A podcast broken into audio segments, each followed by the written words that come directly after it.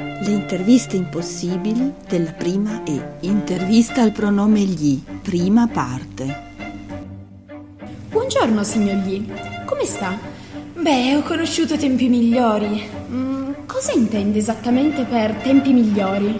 Sa, da quando la gente ha cominciato ad usare me al posto della signora Le e del signor Loro, mi tocca fare i doppi turni e gli straordinari. Ah, la capisco. Il suo problema è molto simile a quello di un suo collega, che ho avuto recentemente l'occasione di intervistare, il signor Che, continuamente costretto a sostituire in cui, di cui e simili. Ma mi dica, chi ha deciso di farle fare i doppi turni? Beh, tutti e nessuno. Vede, le lingue sono fatte da e per le persone che le usano e spesso le persone cercano di economizzare facendo svolgere allo stesso pronome funzioni simili, perché per loro è più comodo e poi dicono tanto si capisce lo stesso. Ma ci sarà pur qualcuno che difende i suoi diritti, no?